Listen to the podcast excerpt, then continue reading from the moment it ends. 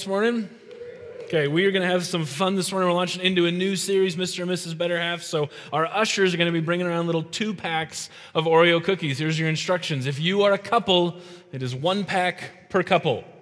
I know, it stinks to be married, doesn't it? One pack per couple. If you got kids, they can have their own pack, that's fine. But if you are here with somebody else, married, dating, uh, you just came together because you thought it was a good idea, whatever it is, you're splitting one pack of two pack of cookies, and uh, we'll let everybody get it, and then I'll give you some instructions. Don't eat them right away, but uh, we're going to pass these out, and then we're going to have a little bit of fun as we kind of introduce this series. So, one cookie per couple.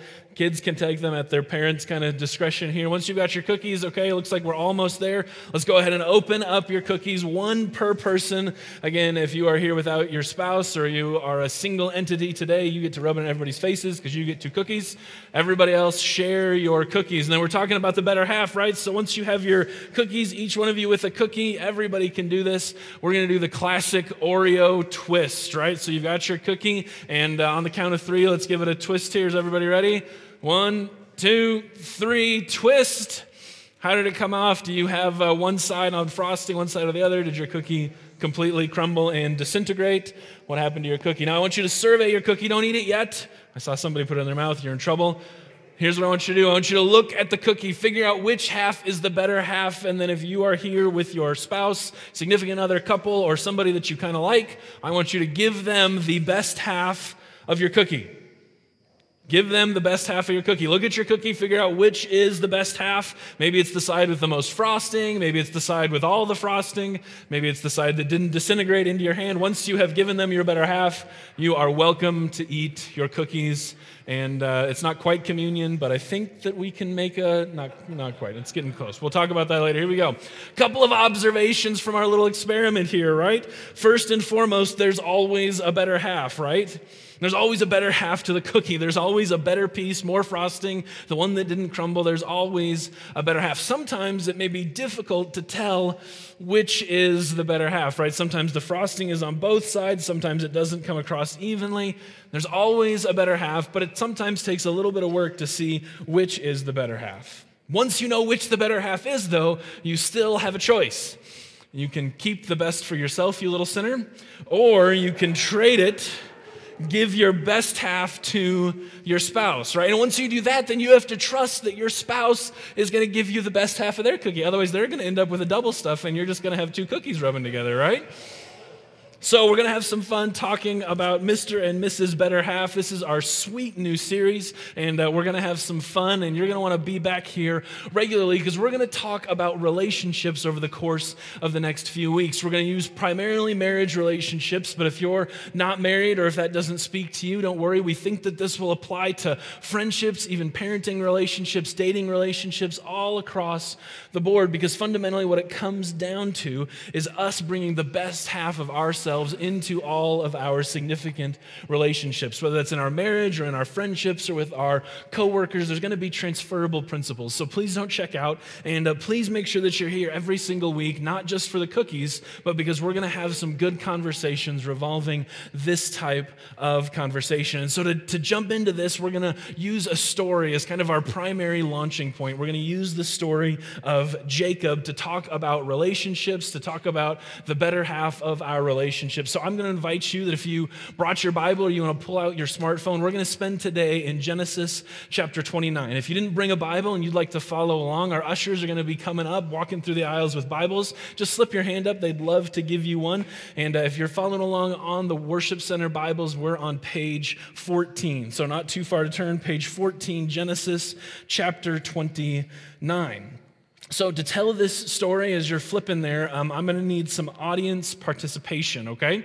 Uh, this is something that we should have sound checked, so I'm going to I'm to whistle here in just a second, William, wherever you are, and heads up to there. So, guys, I need a sound effect for you. Uh, he goes running back to the booth there. That's funny. Here we go. Uh, I, didn't, I didn't tell him I was going to do this. Oops. Guys, your sound effect for the middle of the story is a whistle but not just any whistle, right? We're talking about relationships. So I need you to give the kind of whistle that you did the first time you saw your wife. I, there it is, right? Thank you, gentlemen. I didn't whistle, William. I saved you. Sorry for the panic there. That's the whistle. I'll tell you when it comes up. Thank you, gentlemen. Ladies, you have a part to play too. And uh, I need your sound effect, but I, I can't do your sound effect. It just doesn't work. But I need you to make the kind of sound that you would see when you see something that's endearing or cute yeah, see, like a cute puppy, just like that. Thank you so much for not making me do it. Nobody wants to hear that. But we've got two sound effects, and I'll give you a little bit of heads up, um, but I hope that you'll be able to hear it from within the story. So today we're talking about Jacob, whom you may recall is Abraham's grandson. We talked in our last series, looked at his son Isaac and Rebekah and their kind of roller coaster relationship from falling in love to somehow falling out of love by the end. And that's kind of where we pick up our story, right? Jacob is this one of the twins that's born to Isaac and to Rebekah. Jacob is the one who you remember deceives his father, steals his brother's birthright, and he ends up alienating his entire family. And so his brother Esau, who's a wild man, he's an outdoor kind of guy, uh, gets a little upset by all that. And so he decides that he's just going to, you know, take him out, right? He's going to fix the problem. And uh, so Jacob, being the mama's boy that he is, decides to run away like a mama's boy, right? So Jacob is running away and he finds himself at his uncle's house. His name is Laban. And that's kind of where our story picks up. He tells Laban his whole sob story about his mom and his dad and his brother wants to kill him, all those kinds of things. And Laban says, Hey, why don't you come live with me? And this is where we begin the story of Mr. and Mrs. Better Half with Jacob. Genesis 29, verse 16, if you're following along. Now, Laban had two daughters. The name of the older was Leah, and the name of the younger was Rachel. Leah had weak eyes, but Rachel had a lovely figure, and gentleman was beautiful. A couple of you got it, right? That's the cue right there. Rachel has a lovely figure and was beautiful, and uh, all God's people agreed together and whistled. Thanks so much for your participation there. Now, a quick pause here as we talk about the biblical narrative. This may be a little bit odd, right? As you're reading the Bible, we don't anticipate coming across these kinds of physical descriptions. We kind of think that maybe they're even out of place. And so, whenever they do appear, they're always there for a reason. The author is trying to communicate something to us that's important important behind the scenes. And so, what they're trying to illustrate for us is this disparity between Laban's two daughters, between Leah and between Rachel. See, the, the relationship that's going to develop between the two of them, it's important that the author's kind of trying to tell us that there's some tension already in place there. And so when he makes this description, he's trying to draw our attention to the difference between Leah and to Rachel. Now, Leah, it says, was lovely figured and beautiful. Other translations say beautiful face, whatever it is. Leah is the pretty, younger, lucky one, right? Or excuse me, Rachel is. Now, Leah, it says in the Bible, had weak eyes, right? Which your Bible, depending on which translation you use, may have the term uh, nice eyes, which sounds okay. Except that if I set you up on a date and I say, hey, I really want you to meet my friends, and you say, tell me a little bit about them, and I say, nice eyes.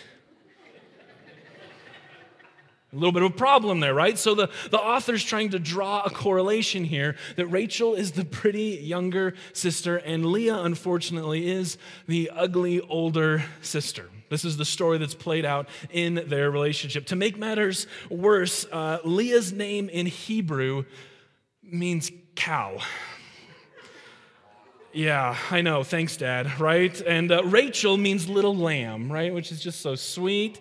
And so there's, yeah, all right, that wasn't the sound effect, but good job. I appreciate you doing that. So there's this disparity growing up. There are two observations. Number one, dad's got a problem with livestock, right? We can just throw that out there. Number two, really, dad? Cow? I mean, you got to help Leah out some here a little bit, right? Now, if your name is Leah in here today, quick stand aside. In English, Leah means beautiful meadow. So, ladies, you are a beautiful meadow. Your name does not mean Hebrew for cow. I promise you that. But we're going to keep reading here just a little bit because Jacob falls head over heels in love with Rachel. Verse 18. Jacob was in love with Rachel and said, I will, I'll work for you seven years in return for your younger daughter, Rachel. Let's just pause the story right here, right? This would have been a typical arrangement, right? Brides in this day and age, in this culture, were expected to be redeemed with a dowry. Jacob just ran away from home. He has no money, he has no possessions, and so working for a bride would have been very, very culturally acceptable. What's not acceptable is the price that he throws out there. In a typical marriage, marriage arrangement in a typical dowry, one year's worth of wages would have been about what would have been considered fair. A year and a half would have been incredibly generous. And Jacob here, Mr. Romance, says, No, no, no, no, no. Seven years I'll work for your daughter, Rachel, right? Jacob is head over heels in love with this girl, right? And so his goal is to go and to prove that. Ladies, here comes your sound effect, verse 20. And so Jacob served seven years to get Rachel, but they seemed like only a few days to him because of his love for her. I know, right? What a sweetheart. What a great kind of guy. He gives himself up. He works for no pay for seven years. He pays seven times the, the normal amount, what was culturally acceptable, so that he can marry the pretty younger sister, Rachel, right? This is just a love story that's written out of the Bible. And the only problem is that our story doesn't stop there, as is so often the case. So Jacob works for seven years. He pushes and he pulls and he keeps working and working and working. And he's not married. And so he keeps having this love relationship that kindles and grows, but after seven years, it just gets a little bit long. It just gets a little bit drawn out. And the story that we see, or the point that we see illustrated in this story, is that falling in love is really, really easy. But working for seven years to keep love alive is very, very hard right? Being attracted to a beautiful face and a lovely form is natural, but staying in love for seven years without being married, without getting paid, makes for a very, very different scenario. As a matter of fact, Jacob is going to let kind of his true colors come out here in verse 21. Then Jacob said to Laban, Give me my wife. My time is completed, and I want to make love to her. Let me, this is just a very kind translation. The actual Hebrew here uh, would have been fairly insulting both to Laban and to Rachel. It would have not come across well. So Jacob starts out really well, right? It seemed like only a day to him because he was so in love, but then by the end, just give me my wife, okay? It's time to move this whole thing along because after so much time in a relationship, we can only hide our true character for so long. You may recall that Jacob's name means deceiver. As he's entering into this relationship, he comes out all strong and all bravado. He says all the right things. Dad loves him, sisters love him. Everybody is for Jacob. And then seven years wear on, and his true character, his true nature begins to come out just a little bit more and more each time. So Jacob starts out well, but eventually it kind of grates on him. It wears him down. And so as we pull back from our story today, we're going to take two weeks really to unpack this full story, what's happening here. But just today, I want us to kind of stop right here for just a moment to look headlong into this story and to talk a little bit more about Jacob and about ourselves as we're in this situation. I just wonder if you've ever been there. If you've ever been in a similar situation, I highly doubt that you've worked seven years without pay just to put a ring on it. I don't think that's quite the correlation that I'm drawing for you, but I think that we can all relate to long seasons of being in a relationship where over time things change where over time things happen, right? You may or may not be married, but you can maybe resonate with the frustration that comes from being on the long journey to find that person to share your life with. Or maybe you can relate because your spouse is frustrated about something that's out of your control, or maybe that's within your control, but there's nothing that you can do about it. I just wonder if in your relationships, again, whether this is your significant spousal relationship, whether it's in friendships, even relationships with our coworkers and kids, if the rose colored glasses have ever come off. If you look back and reflect on those relationships, on the way in which they happened, that they started out really, really good. They started out sharing things and being on the same page, and everything was on the up and up. And then all of a sudden, things get a little bit tense, a little bit frustrated. Maybe it wasn't even seven years, but time goes on in our relationships. Maybe you find yourself today in a relationship that you've just decided that the easiest piece, the most regular piece, is to just stick it through to the end. Because if we're honest, we really set out for more than this. In our marriage, in our relationships, we wanted more from him and we wanted more from her, but now this is kind of just the way that life plays out. Our true colors have kind of come to the surface. See, I think, and part of our direction for today is that something happens after we fall in love. And the things that enabled us to fall in love are not the things that will keep us in love. See, falling in love and staying in love are not the same thing. Falling in love and staying in love are not the same thing. It takes a different set of circumstances. It takes a different amount of work to stay in love than it does to simply fall in love. Like, think back to the last time you were dating. Maybe it was dating the person who would become your spouse or your last boyfriend or girlfriend, and you thought, man, I would give anything to feel that way again. The, the feeling of being in loved, of being pursued, of being desired, cared for, respected. See, we all want to feel that kind of love. We all want to carry and treasure that within us. And so the tra- that translates into our relations, relationships that whenever we aren't feeling that way, whenever we're not feeling loved or cared for or desired, our internal nature, the thing that we want to do is to cultivate that again. And so we begin to pursue similar things. Well, maybe it takes a new relationship. Maybe it takes a new kind of opportunity, and we begin to search for romance and love in other situations. Maybe this takes the form of a coworker. Maybe it takes the form of doing something different on the side. But the reality is simply this that when our love is cold, when our love shifts to something different, we find ourselves seeking after that love in a different way. This is Jacob's story, right? For seven years, he agrees to work and he assumed that he would stay in love that entire time. He assumed that his relationship, that falling in love with Rachel would sustain and keep him over the course of that seven years. But over time, over distance of our relationship, over the things that we do, love changes and shifts. Our desires change and shift. And too often, we don't make the time to translate those two things. We don't take the time to find out what's actually going on. And so the, the reality is, or the translation perhaps, is that we end up pursuing a feeling of love. We end up pursuing and desiring something that makes us feel a certain way. And at some point, we'll almost go to any lengths to feel that way again.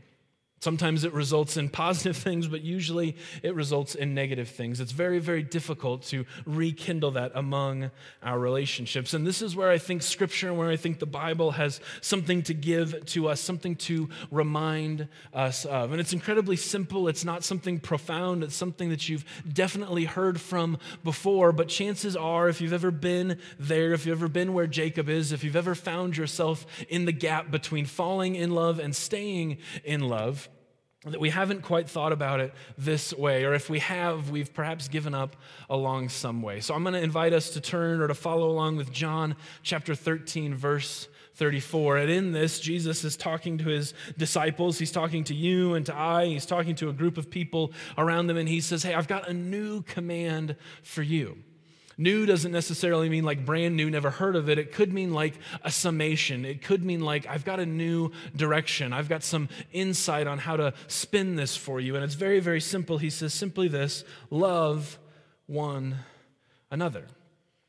Love one another. And you might be going, yeah, that's the whole point, right? That's what we're talking about. We've got to learn how to love one another. But I just want to give us a quick English lesson here, right? See, when we pursue love, when we pursue that thing, that feeling, that romantic attraction, love becomes a noun, right? A person, place, or a thing. And so we end up pursuing a thing, we end up pursuing a feeling instead of actually doing what this verse says. See, the verse here, love is an action, love is a verb. Jesus says, go and love one another. And we, and we mistranslate this. We say, yeah, yeah, yeah, that's what I'm trying to do. I'm trying to get loved. I'm trying to feel loved. I'm trying to have love within my relationship. And Jesus says, that's all fine, but I'm not talking about a person, place, or a thing feeling kind of love. He says, I'm talking about doing the action of loving. I'm talking about making love a verb in your life. And that's kind of where we raise our red flags. Yeah, yeah, yeah, but I can't just love that way because if I love that way, they might take advantage. And so I've got to I've got to guard and protect and seek out this thing that I, makes me feel a certain way. And Jesus says, that's fine. It's just not it's just not my kind of love. It's just not the example, the biblical truth that I'm trying to give for you. As a matter of fact, he says, it's not even the way that I love. God is love, First John tells us. And here Jesus says, not only are you to love one another, he says, let me illustrate that for you. As I have loved you, so you ought to love one another.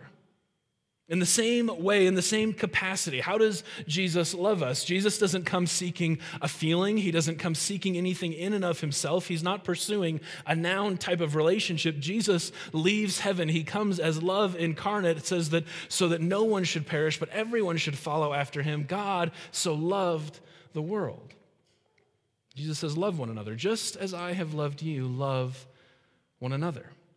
And no matter what our story is, no matter what our expectations are there, the biblical mandate, the biblical model for us is to carry the love of Jesus in our hearts.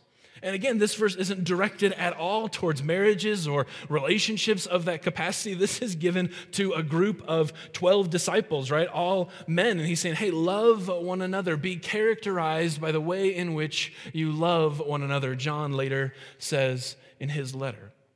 And so, all too often in our relationships, we find ourselves doing what the culture does. Instead of following Jesus' example, we pursue a feeling, we pursue something that makes us feel a certain way, that relationship, that rekindling, that passion, whatever it is. And Jesus says, man, that's a noun. And really, you've got to make love a verb. You've got to make it an action step that we take. You've got to make it something that inhabits you, that comes from me, and that enables you to live a certain way. As we talk about being Mr. and Mrs. Better Half, this is the difference between seeking something for ourselves and actually pouring ourselves out for our loved ones, whether it be a spouse or friendships or relationships with our kids, whatever it is. Love has to be a verb, not simply something that we seek to take for ourselves. As I was reviewing this message, I was reminded of something that we talked about almost a year ago, and it's just so foundational to this whole conversation that I thought it'd be good for us to review it again. So, this is called the cycle of self deception. I didn't write it, it's not mine. We're completely borrowing it, and it's going to make a circle my arrows aren't going to make a circle because I'm not that good on a computer, but you'll see as we move along here. But this is called the cycle of self deception. And again, this applies all the time to our relationships. I see it play out time and time again, but it applies to communication, it applies to coworkers, friendships, children, whatever you want to apply it to. This cycle kind of comes into play and it rears its ugly head. And we'll talk more about why that's important. But whenever something happens, right? Whenever a situation occurs, whenever something comes into your world that frustrates you or makes you happy or whatever it is, right? We've got an incoming stimulus. And when we have that incoming stimulus, we're left with one choice. The simple choice is to honor or to betray. We have the choice to honor that person, honor the thing that happened, honor what's going on in our lives, to believe the best about them, to believe that they mean the best, that they're well intentioned, that perhaps we're misunderstanding if it's something that made us angry. We have the choice to honor, or we have the choice to betray, which feels like a strong word, but we'll get to more on why that's there here as we unpack it. When we betray, that's when we tend to think the worst about someone where we don't give them the benefit of the doubt, where our history and our relationship and the things that we believe to be true kind of come in. And so we have the choice to either believe the best about somebody or to believe the worst about somebody. If you believe the best about someone, chances are you're not going to be self deceived. Chances are that you're going to continue hoping and believing the best, and that's going to be fine and dandy for your relationship. But far too often, I find myself on the other side of this equation. And here's why that's a problem. See, once you decide to betray, once you decide to kind of go, well, they probably meant to do this, or certainly it's them, or they're not this way, then we begin through this cycle of self deception. It starts with inflation we inflate.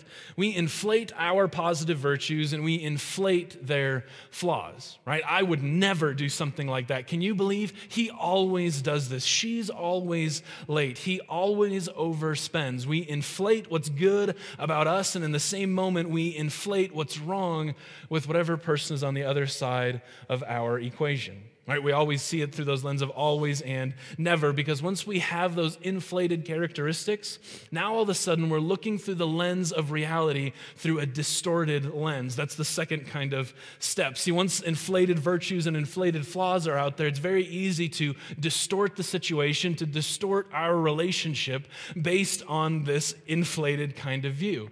Distortion looks, again, like I just said, it looks like always and never. It looks like, man, if this is the way that they're going to behave, then my response will be this. It looks like continually coming up against a false view of reality, right? You begin to infer from that, you know what? I don't think this is fair. After all, I deserve better.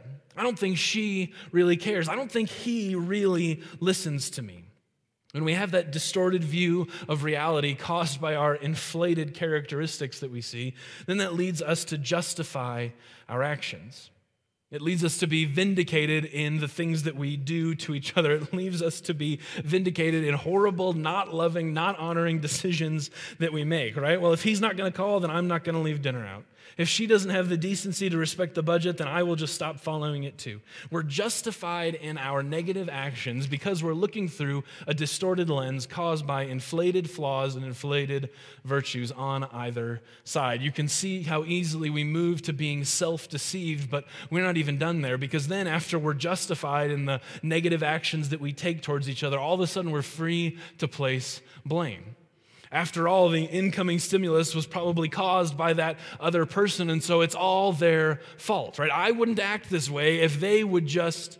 I don't want to be this way, but he just doesn't understand. He just doesn't respect. She just doesn't XYZ, fill in the blank with whatever you want to. We've all had this argument, this conversation far too often. And what it creates is a feedback loop where we're stuck in this cycle of being self deceived because now, whenever something happens, we automatically run this same trail again. Well, that's just typical, right? He's always going to do that. She never is going to follow through with that. And this just happens. We inflate, and then we distort, and then we justify, and then we blame, which causes us to betray and inflate and distort and the cycle spins on and on. And here's the really sad part, and here's the part where it comes to Mr. and Mrs. Betterhalf.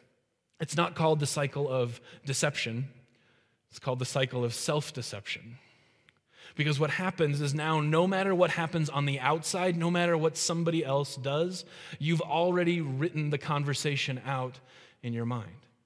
You've already followed through this. You already assume the worst. You already say, that's just like him. That's just like her. And so we keep being self deceived. It, could, it doesn't matter what they do or what they don't do because we've already made the decision up in our minds. Love one another. Make love a verb. And the problem is that we've decided no matter what happens that we're just going to spin around in this loop. And so it cycles and spins through over and over again. It may be something outside of us that starts us in that cycle, but it comes down to our choices, to the things that we do. So here's the, here's the moral of the story today, right? Most of us, I think, are deceived into thinking, we're self deceived into thinking that we're the better half. I mean, have you seen us, right? Come on. Here's all the good things that I do, and we can list it down to the teeniest, tiniest thing. Here's all the good stuff that I do for her. Here's all the things that I do for him.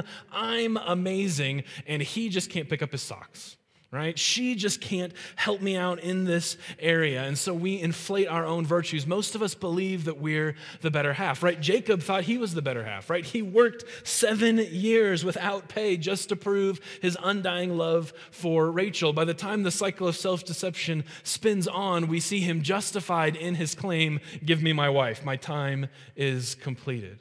He's completely on this cycle of being self deceived, and we'll talk about why that's important as we get to next week. But here's what matters for us today.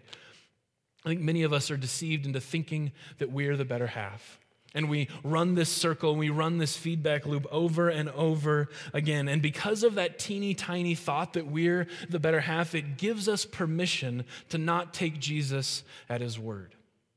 It gives us permission to not love our spouse, to not love our neighbors, to not put things into place. Because after all, if they would only stop doing this whole crazy cycle, then I could love them.